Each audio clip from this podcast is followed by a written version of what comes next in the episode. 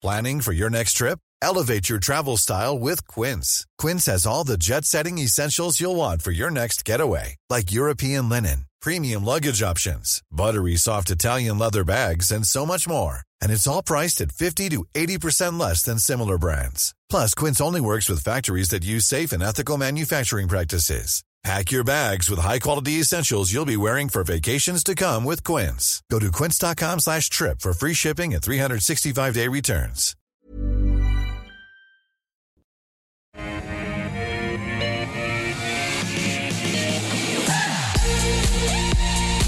Hello and welcome to the call 10 Stocks picked by you two experts one hour. It is Tuesday the 20th of December and it is our second edition of the Big Cap Aussie Special. I'm Andrew Geoghegan. Good to have you with us and our guests today for that special, Henry Jennings from Marcus Today and Adam Dawes from Shaw and Partners. Welcome. You got uh, some big stock pickers for uh, our big caps. Yep. Yeah, good to see you. Yeah. yeah. All right. Yeah. Um, Adam, I was just speaking to you, and you were looking at the headlines and thinking, "Oh my God!" Uh, your clients, you know, you're saying some of them are getting pretty nervous at the moment with some of those headlines we're seeing. Um, when you look at that macro backdrop, the prospect of earnings coming off early next year, Yeah. it, it can look scary, can't it? It, uh, it does, and, and certainly clients, when they've always got a little bit more time on their hands, they might be sort of settling down and not going to work nine to five and potentially reading the, the newspapers, and you're seeing, you know, warnings that, you know, earnings could fall by another 15% in Wall Street and those kinds of things. It is a bit more of a counselling job that we have. It is a bit more of a, a of okay, what do you want to do? Um, you know, let's let's take some profits, or potentially we've got to hold on for the ride. So it, it's been tough, and, and it's it's harder as we get closer and closer to Christmas because the unknown, I think, is you know we've had our Santa rally. I think I can say that now. We've had that Santa rally. The markets are just dwindling a little bit here, and people always like to look at that green number versus the number that comes in red afterwards. So yeah, it, it's tough, and we're just having to work our way through that. So yeah. Henry, hold your nerve. I'm just wondering why Adam looks so relaxed today. He's um. He's, It's on the outside. Very relaxed. Are you just telling me? Is I'll, put it, I'll do my button up. Well, Does that sound but a he- bit better? he- Henry, he was just telling me how, how badly he's in need of a holiday. At the moment. yes, absolutely. Well, I I think we all are, and I think Adam is uh, absolutely spot on in terms of we've had the Santa rally. It reminds me of Alan Rickman in Robin Hood, Prince of Thieves. Cool off Christmas uh, when he gets into a bit of a tantrum about Robin Hood. It's it's not been an easy, and it's not going to be an easy time, I don't think, for the market. There is still an awful lot of uh, confusion about what is going to happen in 2023, whether we will get the soft landing, how earnings are going to shape up, and of course, we are seeing one or two confessions coming through in the last few days, and we'll talk about that in a minute, no doubt. But certainly, it is not going to be an easy time, and I think the market mid January is going to start to look a little bit, well, actually quite nervous. Let's face it, uh, February is earnings season, and I think mid January, when people come back to work a little bit grumpy, a little bit, uh, a little bit disappointed to be back at work after a bit of a break, they will start to focus on February and that earnings season, and I think we will see more nerves and more downside. It could well be a tale of two halves 2023. We could see uh, early weakness as we head towards Easter, and then maybe things will pick up towards the back end of the year as the Fed and other central banks start to pause uh, in, in a more dramatic fashion. All right. Yep. Yeah. Lots. Uh, if you thought the uh, the volatility of, uh, of this year is a thing of the past, yes, maybe you'll be disappointed as we head into 2023. All right.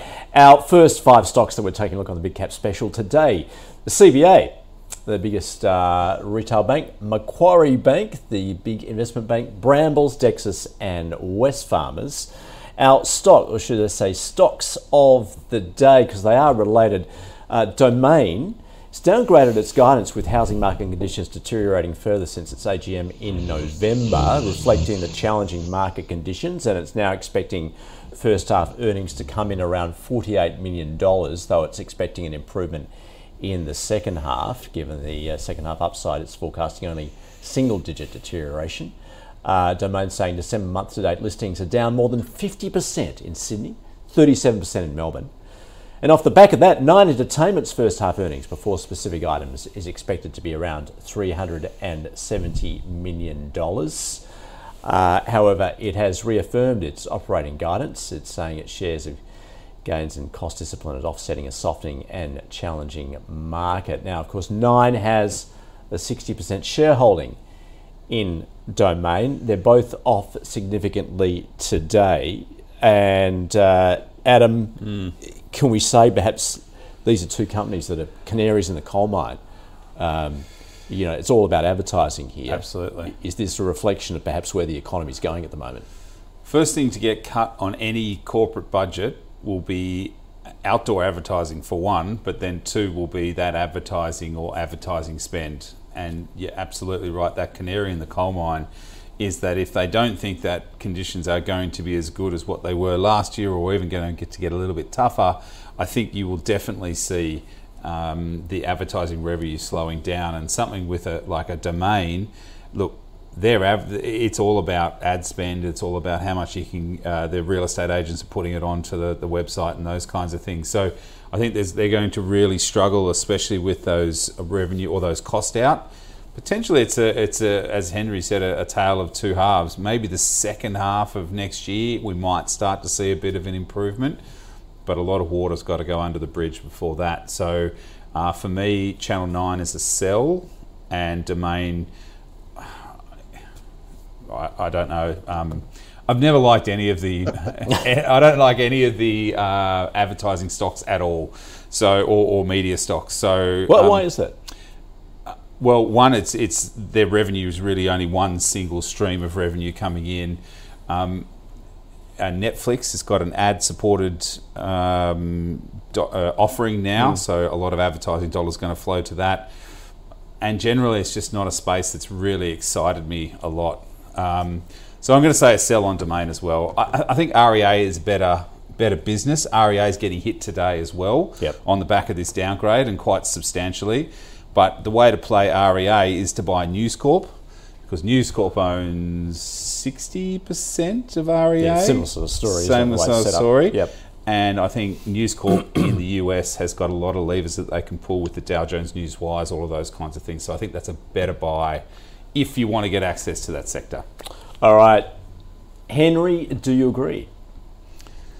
Uh, Andrew, the only thing I'm surprised about is the market was surprised about this, yeah. to be honest. Good call.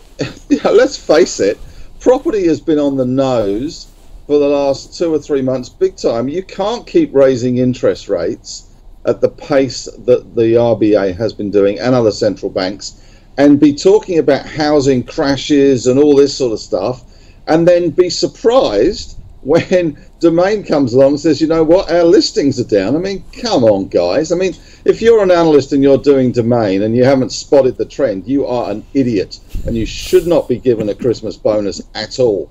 It is Mr. Captain Obvious, this one. And, uh, you know, what's I think interesting is this is a downgrade for Domain, not a downgrade for Nine. It is a downgrade for Nine by virtue of the fact they own 60% of Domain but you know, you, you've got to have been blind Freddy to be walking around your suburbs at the moment and realise that listings are down. People are staying put because if you refinance or you buy a new house, unless you're mega rich, which people are still doing that, um, then you're going to cop a massive, massive hit in terms of your mortgage repayment. So what do you do?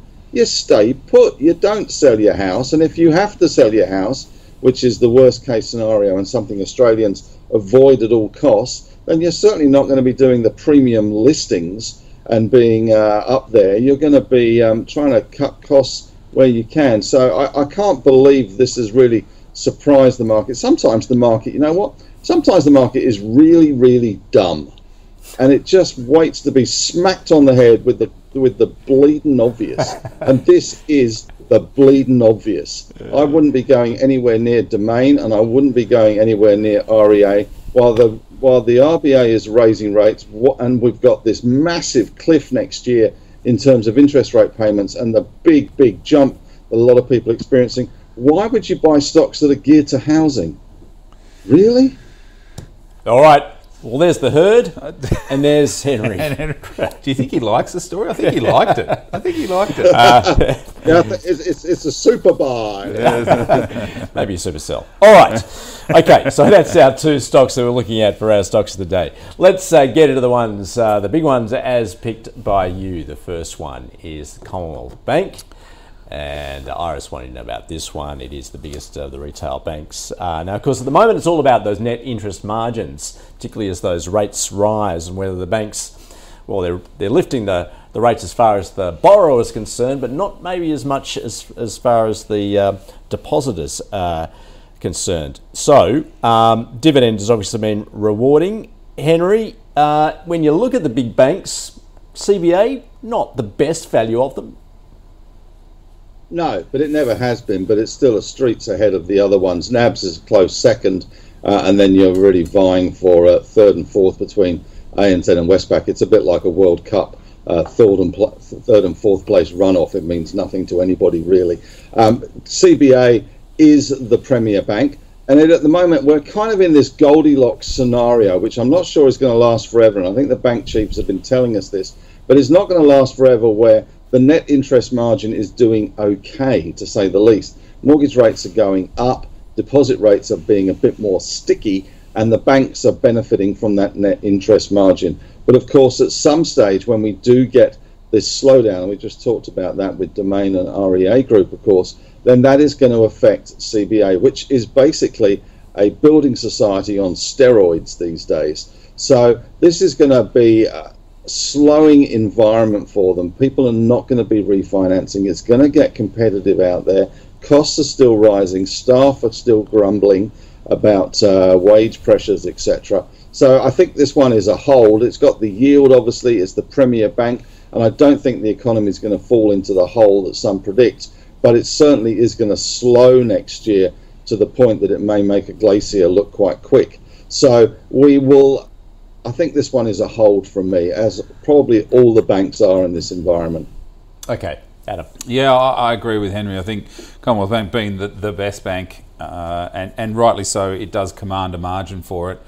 But it would be a hold for me as well. I don't see that you're going to get too much. If you're a trader, selling it at 105, 108, buying it back at 90, 92s is, is, is not a bad call. Uh, but yeah, I, I, think overall, most people will hold Commonwealth Bank as part of a overall core portfolio, and it's really difficult to get people to sell Commonwealth Bank uh, in their in their in their holdings because look, it has surprised us to the upside uh, this year and last year as well. So I think it's it's absolutely right. Henry's saying a hold across the sector, but I'd just be careful. Uh, we with that slowing in first half of 2023 it is going to get a little bit tough, and so I just need to be a little bit more cautious. I wouldn't be throwing new money. I'd be putting orders in around that $92 level. I think that's a great uh, start to be picking up some Commonwealth Bank at, uh, at, at, a lower price from where it is today. All right, good one. Well, let's stay in that space uh, and switch to Macquarie Bank. Alicia wanting to know about this. It is that the, the giant investment bank. Um, but taking a look at its share price too, it's down around 17% mm. um, this year um, to date. But uh, of course, uh, it's um, diversified. Um, Adam, so yeah. how are you viewing Macquarie at the moment? I think anything under $180, I'm really comfortable with Macquarie, so it's a buy from me. I think overall Macquarie has lots of levers that they can pull. They do fantastic on their commodity desk. They do fantastically on uh, a lot of their other sort of trading desks. They can make money in up markets as well as down markets. They have the ability to do this. They are also very, very good at what they do.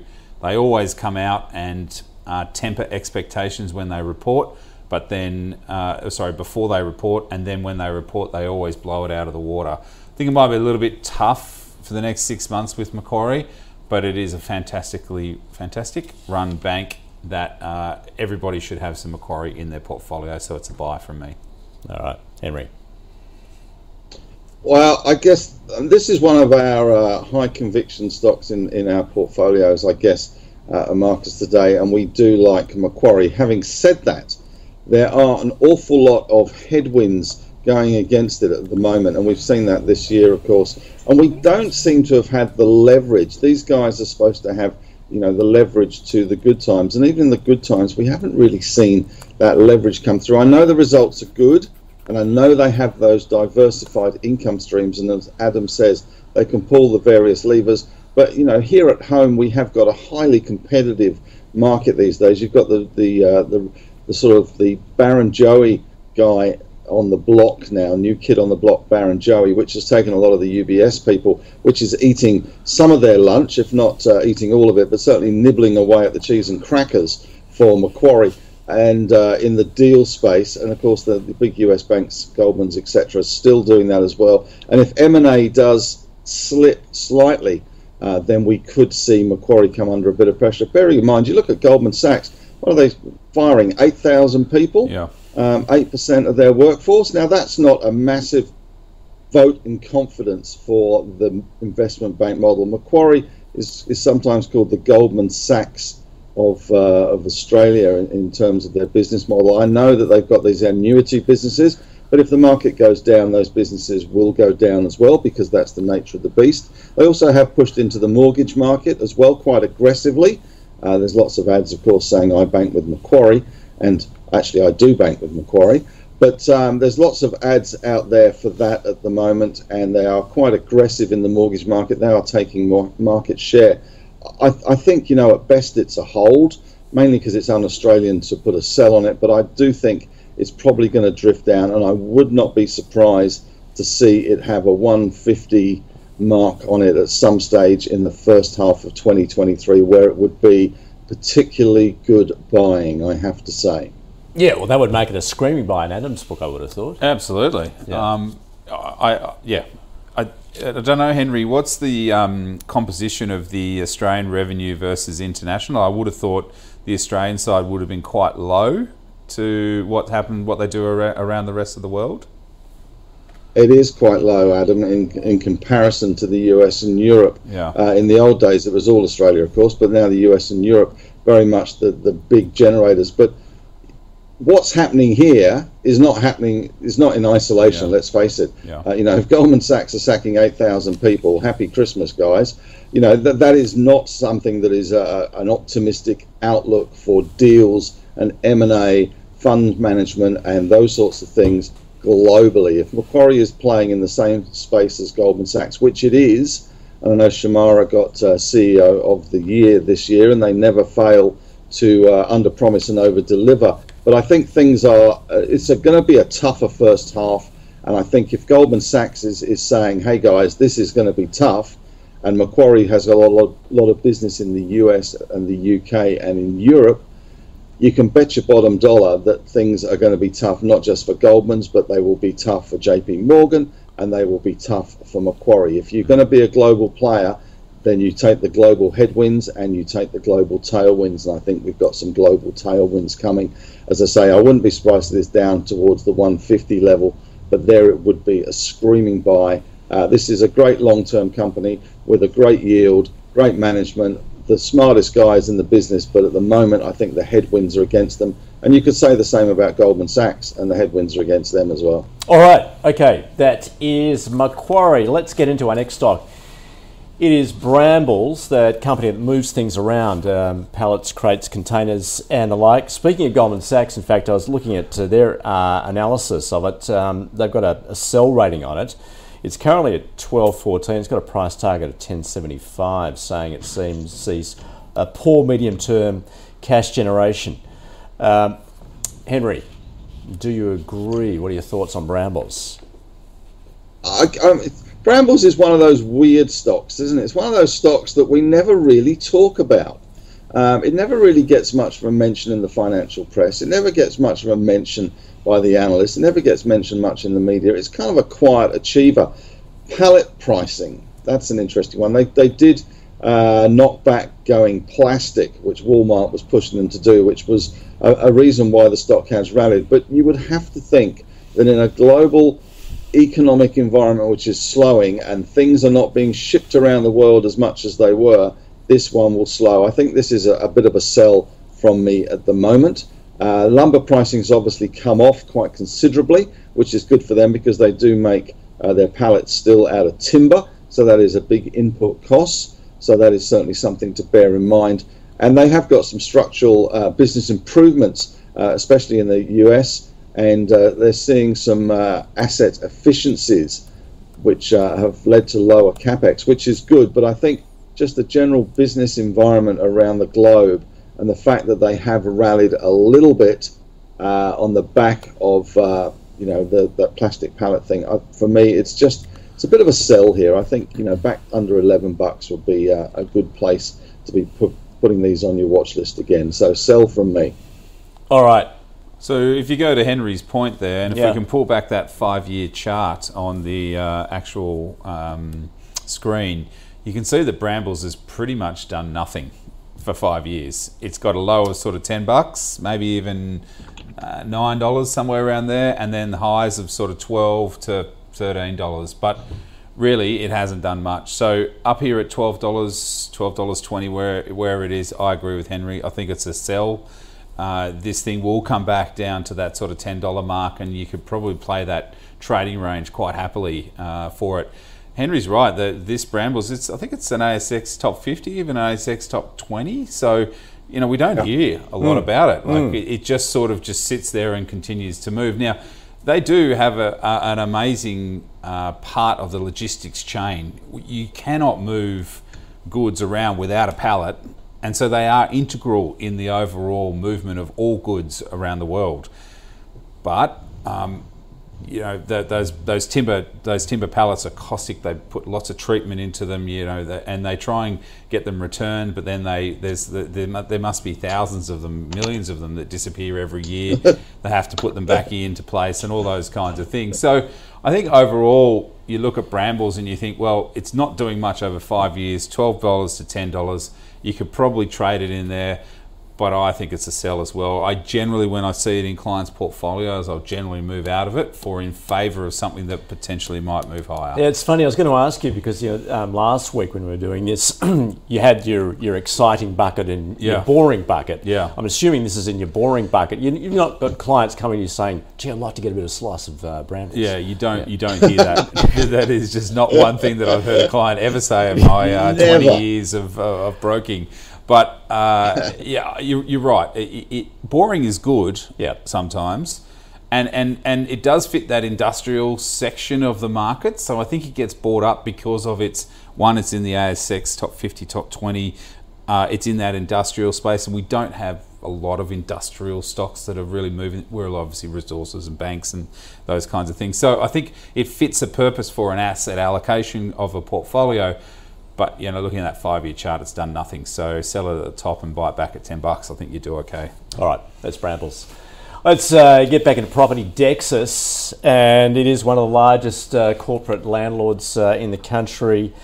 Uh, has written down the valuation of its uh, office portfolio, which is not surprising given particularly where those um, where those uh, yields are going at the moment um, and um, the property prices themselves. So uh, does own some some of the, the iconic properties around the country. Uh, Adam, how do you view Dexus then? Okay, so taking a step back, the whole sector's been brought down with rising interest rates. So the whole sector's been so, sold down. I think there's value in the REIT space at the moment. I prefer Goodman Group is my number one pick in that REIT space, and I think that's an industrial park versus office. So I think there's a, there's there's a distinction there. But I do think, and, and I was speaking to a couple of fund managers last week, and they thought that Dexus is one of those businesses that has got the most value in it. And you can see over the last year or so that it's down 30, 29.5%. So they're saying that uh, there is the most value that they've seen out of all of the REITs. Dexus is the one if you're looking for a value trade. Now, obviously, writing down a lot of that office uh, side of things, I agree. Um, that has been tough, and it's going to take time for everyone to come back into the office. If not, it'll be a hybrid model. And, and does Westpac need three buildings? They probably don't now. They'll probably just need one. So there is going to be some pressure on Dexus going forward. Goodman Group is my number one pick, but I think for a value trade, I'm going to slap a buy on Dexus because I think it does look good down here, and I think potentially second half of next year, you'll start to see those valuations, especially in all of those REITs now starting to take a little bit of a rise. So Goodman Group's actually already rallied a bit. It's gone to 15, gone to 18. So there's there's probably not so much value, but Dexus definitely. Uh, they are the premier uh, office REIT specialist, and they have some fantastic buildings around Melbourne, Sydney, and Brisbane. So I'm going to say on a value basis, it's a buy. Mm, interesting, Henry. Yeah, a buy. um,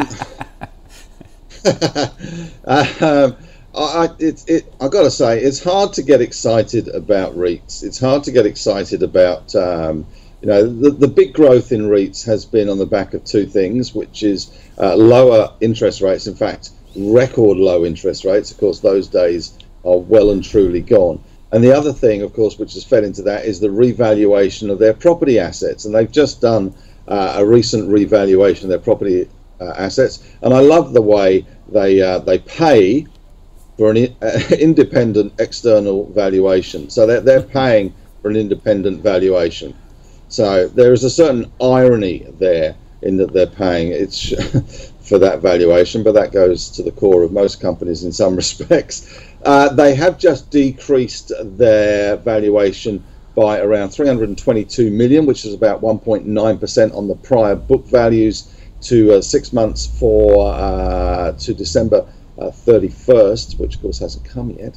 But uh, they have revalued their assets down. I don't see that trend actually finishing, to be honest. You know, offices, although they've got a great portfolio, well located quality assets, they say, performing better than secondary assets, well, that's great, but I'm not sure they're still going to perform that well. We may see, I think this one goes sideways. It may be that the RBA does pause. We have seen yields in 10 years push higher recently, and inflation could get entrenched, in which case we could see it higher for longer. So I really can't get excited about this one. I think Adam's probably right in terms of the valuation is maybe a little bit low at the moment, which is why I'd probably have a hold on it. But I think if you're playing the office property recovery and the valuation recovery market, I think there's probably better ways to go. Dexus is certainly one of the quality REITs, uh, and it has got a pretty good yield, uh, around 6.6%, so that's pretty good. But a lot of these uh, these yields and these growth do depend on these re- revaluations, so just be a little bit careful. If they start to come off, then yeah, so it is a hold. Mm, okay, that's a buy and a hold for Dexus.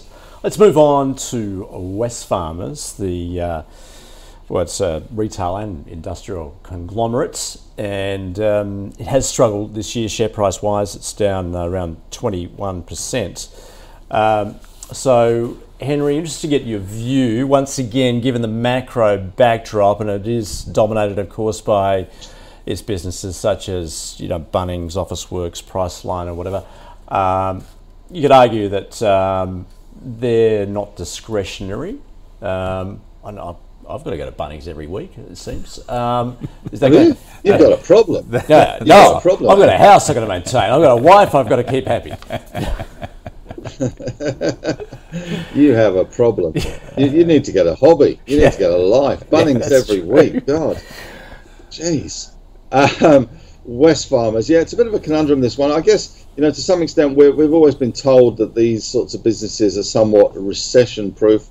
Low end of the market, the Officeworks, Bunnings, a bit recession-proof because people, if they can't sell their houses or they're trying to sell their houses, uh, they at least do the house up. They go and buy paint. They go and do whatever. Uh, they pop along to Bunnings, try and find a middle-aged bloke in an apron down one of the aisles as they scuttle off like cockroaches. But um, to be honest, it's kind of hard to get excited about this one. It was a great COVID beneficiary from the Officeworks. We all went out and bought technology like there was no tomorrow. Uh, we all sort of, um, you know, we, we scanned up, we printed up, we did all the things that we needed to do to make our home office. But once you're done, you're kind of done. Um, and I, I think, you know, we're seeing the retail slowdown biting and uh, I can't get very excited about this. They've, they've got it's such a mishmash of businesses, isn't Hang it? Hang on, it's got, it's got it's got lithium. What's going on there? What's what's going on? It's Mount Holland project. Well, that, that, I, th- I, think the best said, or the less said about lithium at the moment, probably the better, Andrew. Um, my crown has slipped somewhat. but um, yeah, it has got lithium. It has got fertilizer. It's got Chemicals. specialty chemicals. It's got Officeworks. It's got Bunnings. It's got a pile of cash, uh, which uh, you know, who knows what they're going to do with that. But it's a, it's kind of a yeah, it's it's a bit of a strange business now. It's um, really lacks a focal point, I think, for investors to get their heads around, and I think that's part of the reasons why it suffered. I think this one's still got downside, to be honest, and I can't get excited about this. It will outperform, uh, sorry, underperform, and I think the, the outlook for consumers in 2023 is going to be belt tightening. Uh, and maybe even not quite so many visits to Bunnings on the on the on the Saturday, and maybe the sausage sizzle is going to suffer as well a little bit there. Yeah, it'd probably be yeah moving to a fortnightly visit rather than weekly. I would have thought. As I, I think that'd be better for you, Andrew, Yeah, to be yeah, honest. yeah. Uh, so, so, but are you holding it? Uh, I think it's a sell, actually. Yeah. Okay. All right. Ooh, he's Adam. gone with a sell. Uh, okay, so Henry's obviously put a great uh, uh, summary of it. Bunnings is one of the most expensive uh, warehouse um, hardware stores in the world. So you know why wouldn't you want to own something that uh, obviously takes a huge margin? In saying that, I, I- think the new ac- uh, the new acquisition of Priceline from API, I think they're going to do really really well in that space. They know how to they know how to put coals together. They know how to do retail. So Bunnings is 50, 60% of the revenue. So really it is the, the mainstay of what's going to happen with uh, with that. And Henry's right. If you're not going to sell your house, you're going to put a liquor paint on it. Or if you're selling your house, you're going to need to paint it. The home renovations are still going to be there no matter what uh, the economy is going to do to some degree. It is a very discretionary business though, Officeworks and all that. I do like their chemical side as one of the big uh, uh, performers inside of their business was lithium, as well as that uh, chemical side of things as well. So overall, I like it. I like it under fifty dollars, but I can't disagree with Henry's rationale around that. Overall, there is going to be another six months of hard times, and potentially you could get Wesfarmers at a cheaper price. So I'm going to say it's a sell also.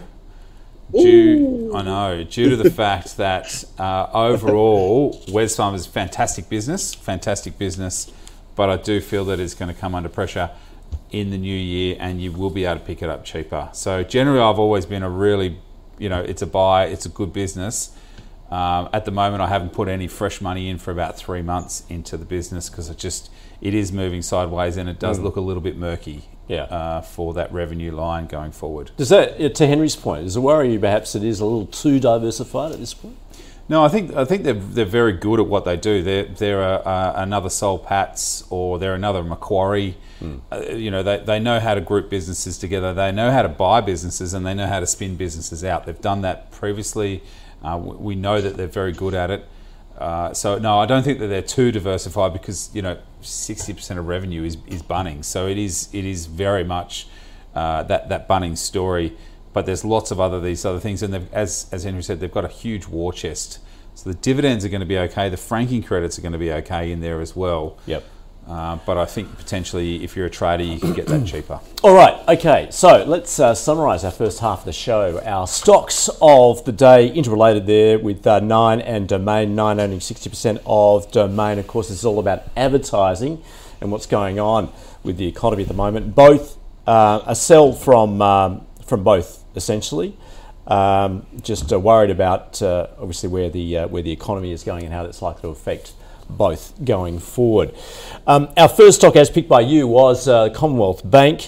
Uh, Henry has uh, a hold on it. Um, does refer to it as a building society on steroids, but obviously that's uh, given the effect that uh, those rising interest rates are having on the uh, the property market at the moment. And uh, yeah, Adam agreeing it is the best bank. He's got a, a hold on it there. Macquarie Bank, a buy from Adam. He's saying any price under 180 is a buy. It's what currently at 100, 167. Uh, Henry has a hold on it, but it is a, a high conviction stock in the uh, Marcus portfolio. Brambles, we've, I think we've all agreed it's a bit boring. But nothing wrong with that. Nothing wrong with nothing boring. wrong with that. um, but it, having said that, it's a sell from both. Uh, once again, uh, are we going to move as many things around when the economy's deteriorating? Probably not, and that's going to affect Brambles. Dexus in uh, property, a buy from Adam. He probably prefers Goodman, but sees good value, a, a value trade there, and um, a hold from Henry. And finally, Wesfarmers, a double sell. All right. Now, of course, we have our own high conviction fund here, which is picked by our investment committee. The latest episode of that is available for you to watch at ausbiz.com.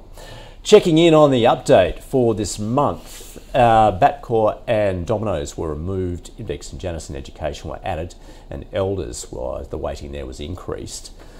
So, in terms of the performance, in fact, it's just been slipping, obviously, as the share market has slipped, which it's uh, currently it's up around six and a quarter percent on a cumulative return basis since the beginning of March. So keep sending in your requests, keep the call switched on to see which stocks our committee will be looking at next.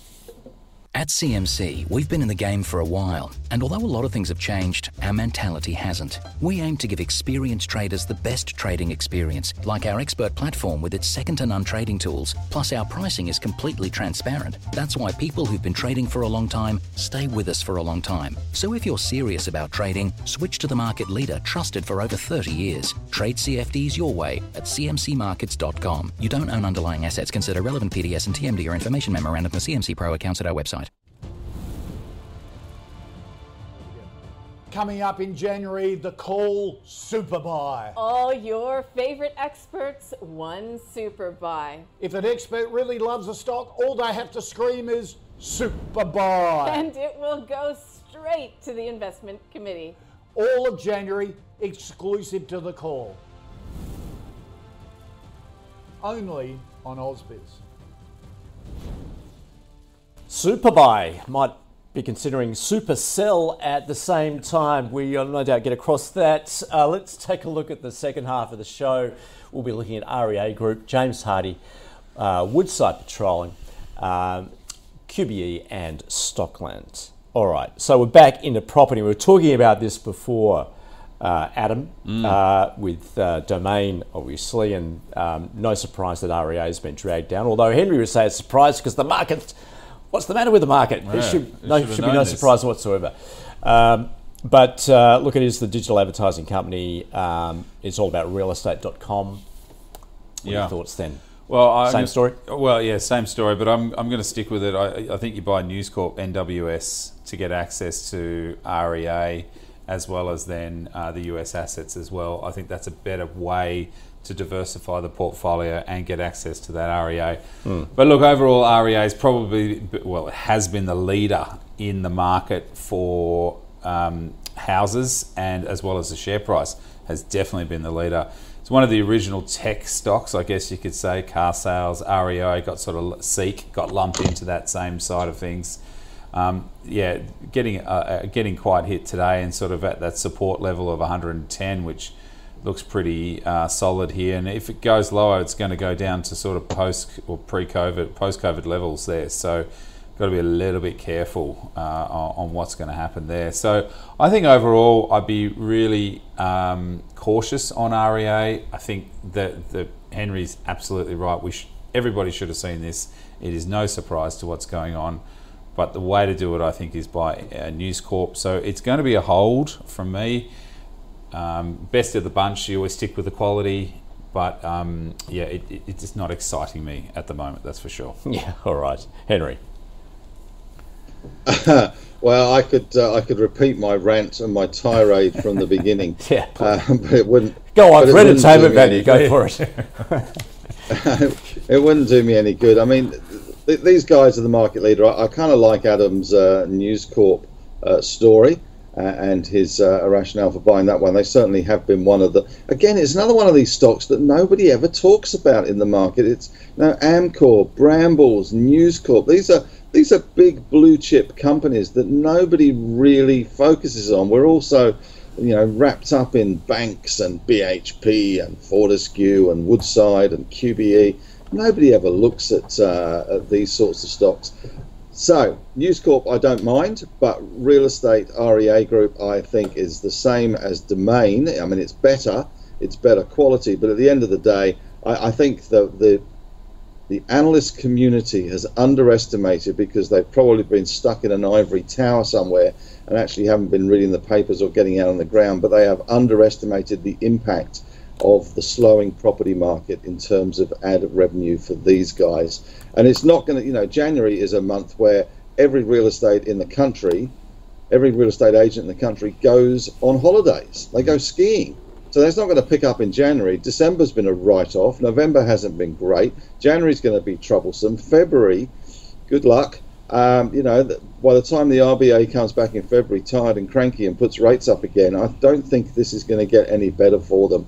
So I'd be avoiding this one like the proverbial. As Adam says, if you want to play um, a slightly more high quality with leverage to any kind of uh, sort of uh, upside in this one, then News Corp is a better way to play it. But Yep. uh, I think REA is an avoid for me at the moment. Okay, no surprise there. All right, well, um, not unrelated, James Hardie, given we're talking about property, I guess more broadly as far as building is concerned, is the building materials stock, and it's, uh, gee whiz, this year down around uh, 50%. Um, you've also, it's uh, heavily geared in, in the States, and we've seen that the slowdown in construction, construction activity there. So, of course, the question is that's on the, in past. What what are we looking forward to next year? Henry, how's James Hardie placed? Um, can I just copy and paste most of my comments from uh, from Domain and REA Group because you know realistically, uh, the U.S. housing market is in a is in a just a world of woe and a world of pain at the moment. Uh, we saw the North American House Builders Confidence Index. I think last night was at uh, extraordinary lows. Again, mortgage rates have gone up in the states. They're now six and a half, seven percent, and that's coming off a little bit. So you know that they have got as many problems as we have. In fact, probably worse because Jerome Powell looks hell bent on flying the plane into the mountain uh, without any kind of uh, survivors being scattered around at all. So I, I, I can't see any appeal in this one.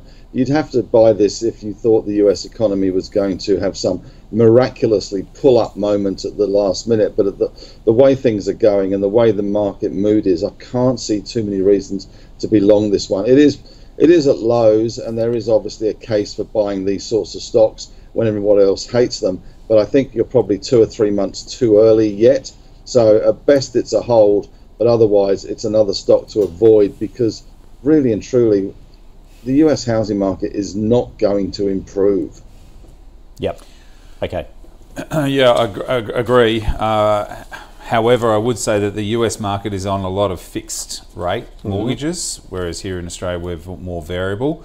So the actual interest rate rises isn't really affecting those fixed rates, and they do sort of 30 year fixed rates. However, what it is, is it is, um, and they call it portability in the US. When someone's got a job in California but they need to then move to Texas, to keep that job or get a new job, the portability is where that the economy starts to slow down because they get rid of that fixed mortgage in California, but then go and buy a house in uh, Texas, Yep. and then their their mortgage bill goes increasingly higher. Well, and then you've got the new home buyers, and, And then- they're obviously disappearing at That's time. right. So I think James Hardie is definitely a hold at best. We've got a lot of uh, money in James Hardie. We are looking for that recovery in the US. We are looking for that housing recovery. But I agree, it's going to take three, maybe six months, even longer for that to happen. And that is going to take some time for James Hardie to push through. So, yeah, hold for me on uh, James Hardie. Yep. Okay. All right. Moving on to well, certainly one of the winners uh, this year has been Woodside, uh, given uh, where those energy prices have gone. So Wood, Woodside Energy, uh, in fact, the third quarter, what generated 5.8 billion in revenue, which is up uh, some 70% from the second. Uh, and of course, we saw that uh, merger too with uh, BHP's uh, petroleum assets. So, um, Adam, I guess the question is, can it continue? So, if you take a step back, Woodside used to be this not sleepy, but it used to be definitely uh, oil and gas, but it was very sleepy. It didn't really have a lot of growth levers that it could pull. Didn't really do a lot. Fast forward to now, obviously with BHP's oil and gas assets, this thing is absolutely done fantastically and, and is going to be cash flow positive going forward. So this is, is a major milestone for Woodside. However, I think it is all baked into the price. It's, it's had a great year. I think Santos is a better play at these levels. I think that would be somewhere where I would be putting money. So I'm neutral to a hold on Woodside. I don't think you want to sell it. The dividends are still going to be quite good next year. And I think overall oil and gas will continue to stay elevated while we still see this uncertainty happening around the world. So I think it's absolutely a hold. But Woodside has done a fantastic job of getting themselves out of this being a sleepy sort of Scarborough, Pluto, uh, first train, two trains, now to being a real player in the oil and gas space and, and doing quite well out of it. So it's a hold for me on price action alone. Mm. Yeah, because it's become a real global player, hasn't it? Yeah, yeah, hundred percent. Yeah, and, and and rightly so, it deserves it. You know, they they bought a big asset from BHP. Mm. Uh, and now they've got it. They're, and it, it, looks like they're successful in integrating it, and it looks like it's moving forward. So yeah, be a hold. Henry, um, this one's a hold from me as well, guys. I have to say, and as you rightly say, it has become a global oil company, and Adam's absolutely spot on as always. One of the smartest guys in the market, unless you ask him about the Bank of Japan, of course, in which case he struggles a smidge. But but you had to um, do it, didn't you? On our last show together for the year, you had to do it. It's it's Christmas. It's Christmas. I can't let you off on having a good time.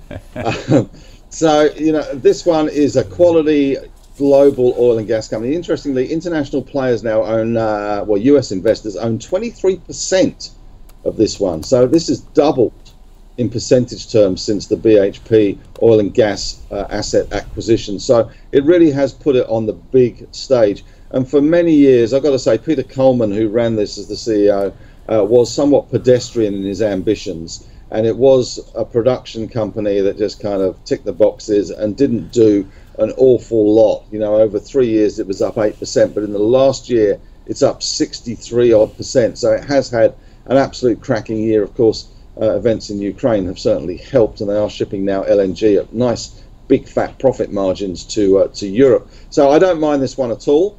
Um, it's got a great yield. It's got good management. It's ambitious. It's got these good quality assets now. The thing that worries me, I guess, is that the US investors can be a fickle bunch, and uh, the tw- fact they've got 23% now uh, could easily turn into 15% or 12% in six months' time if they decide they don't like it. So that that is a concern, and it has run quite hard. So it's a hold, and I think Adam's right. Maybe there's better value elsewhere in the oil and gas sector. Maybe Santos, which hasn't really had the same kind of uh, blip higher this year or, or, become a global player.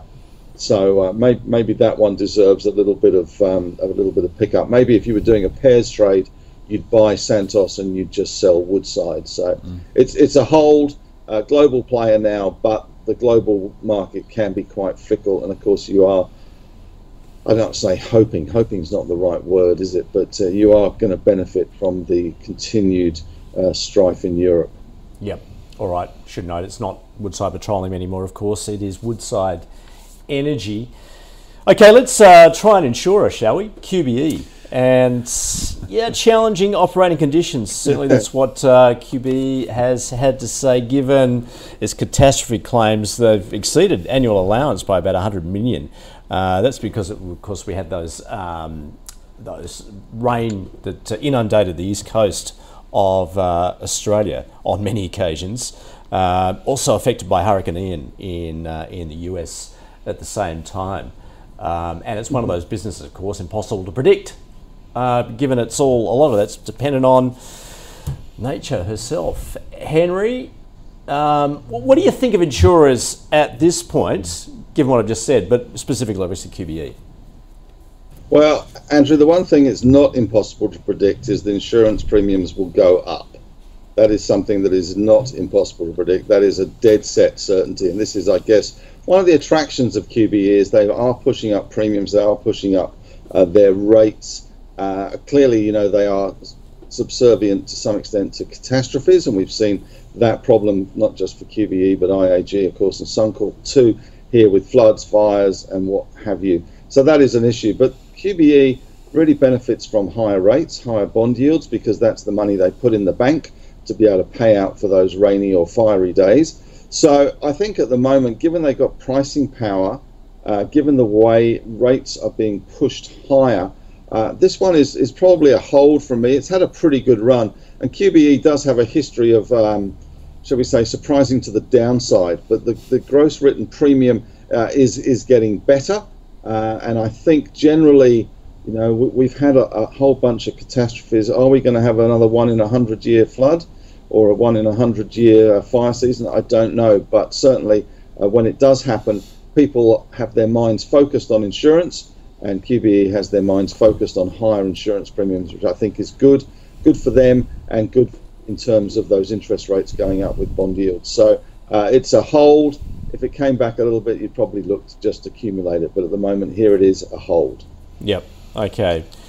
Yeah, it's interesting. Like you know, Henry talks about those one in one hundred year events, which I think are now essentially one in ten year or one in one yeah. year events. Yeah. Uh, given what's been going on recently. So no matter if you believe in climate change or you don't believe in climate change, one thing we can all agree on is the frequency of these events are getting quicker. Mm. They, there is more of them. One in ten years, one in one year a lot of them are happening. And what happens with also with QBE is that it's not just an insurance company here in Australia, but they do a lot of reinsurance around the world.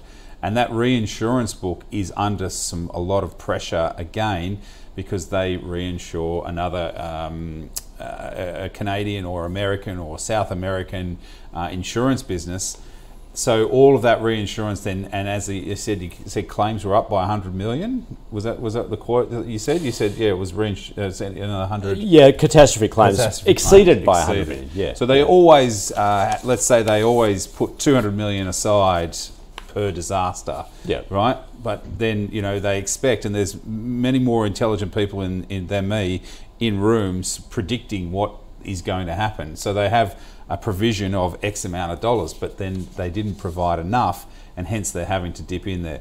Henry is absolutely right that the, as interest rates move higher, and that's why this stock has moved.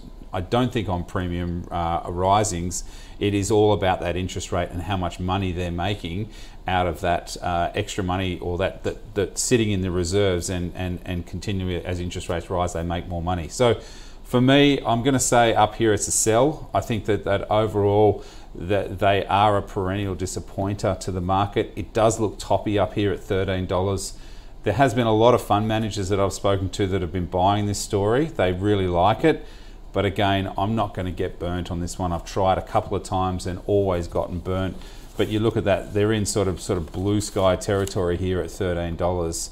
Um, I'd be cautious. I'd be taking some profits if you have it and uh, wait for reporting season because you'll find out that it'll go lower from there. Yeah, I reckon they'll be paying a premium on actuaries at the moment. Yeah, I mean, that's, I agree. Speaking of room for them, yeah, just trying to get these things right. Absolutely. okay, that's uh, that's QBE. Let's round it out with we're sort of back in the property sector now with Stockland. It is the residential uh, land uh, lease developer, retail, logistics, uh, office, property manager. Um, Adam? Yes. Yeah, right. once again, it well, okay, so we're talking about where property is going at the moment. Yeah. But you've also got the immigration question at the moment too. Yeah. Um, the you know the government committing to building a million new homes, um, and that immigration rate trying to make up for that absence yep. we've had in the last couple of years. I think, I think, yeah, and, and, Stockland does have a lot of land bank that they can release. So that is probably the only jewel in the crown that I think Stockland has is that they have the ability to make those homes or build those homes for um, uh, people to come into Australia. Overall, Stockland uh, for me is a hold. I think again, I think Dexus is better value, but it's in a different space. I don't mind Stockland's regional shopping centre strategy. I think that that sort of works quite well. Uh, but overall, I think, yeah, looking at that price, it's probably run up and, and, and, and looking for a bit of a, a fall. Um, I, I, yeah, I think it's a hold. There's nothing in there that really excites me, or there's I can't see the value in the stock at the moment. So hold it if you've got it, but um, just be careful because I think yeah, it could fall away from here. Yep. Okay. Henry, you laughed when I said the government wants to build a million homes. Well, they're not going. Where are they going to build them, Andrew? Let's face it. I mean, that, that is an absolute. Um, there's no way in the world. It may be over ten years, but I don't know. The government can't build anything. They're pretty hopeless at building most things. Let's face it. doesn't matter what colour government it is. They're they're not the greatest builders in the world, are they? It's better to leave it to private enterprises. We've seen with you know the likes of Transurban. They build roads, uh, and the government um, you know just takes the royalties effectively. Gee, you're having a Um, crack now- today, Henry. It's like the government can't get it right, the market can't get it right. Who, who's actually winning? Well, I, well, I'm not sure Stockland is winning. Uh, to be honest, uh, to, to me, this is uh, this is probably not for me. It's had a really, really good run, I have to say, for a property trust or for a REIT. It's having a bit of a comeback now. It's got a good yield.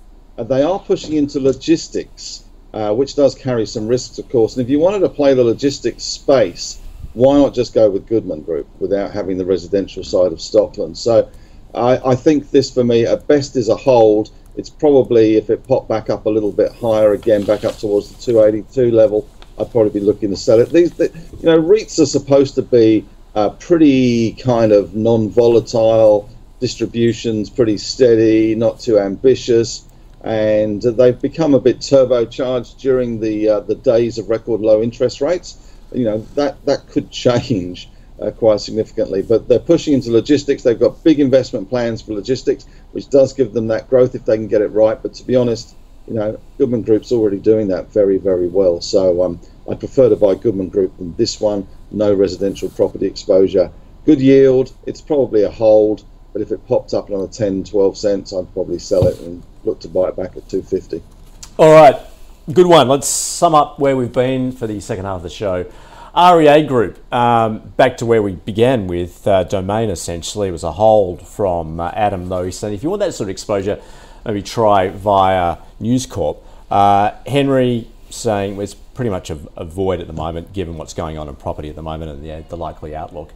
Um, James Hardie, similarly, given uh, its exposure in property, a, but it is a, a hold from both, although actually Henry's more of an avoid essentially, a hold at best, he's saying.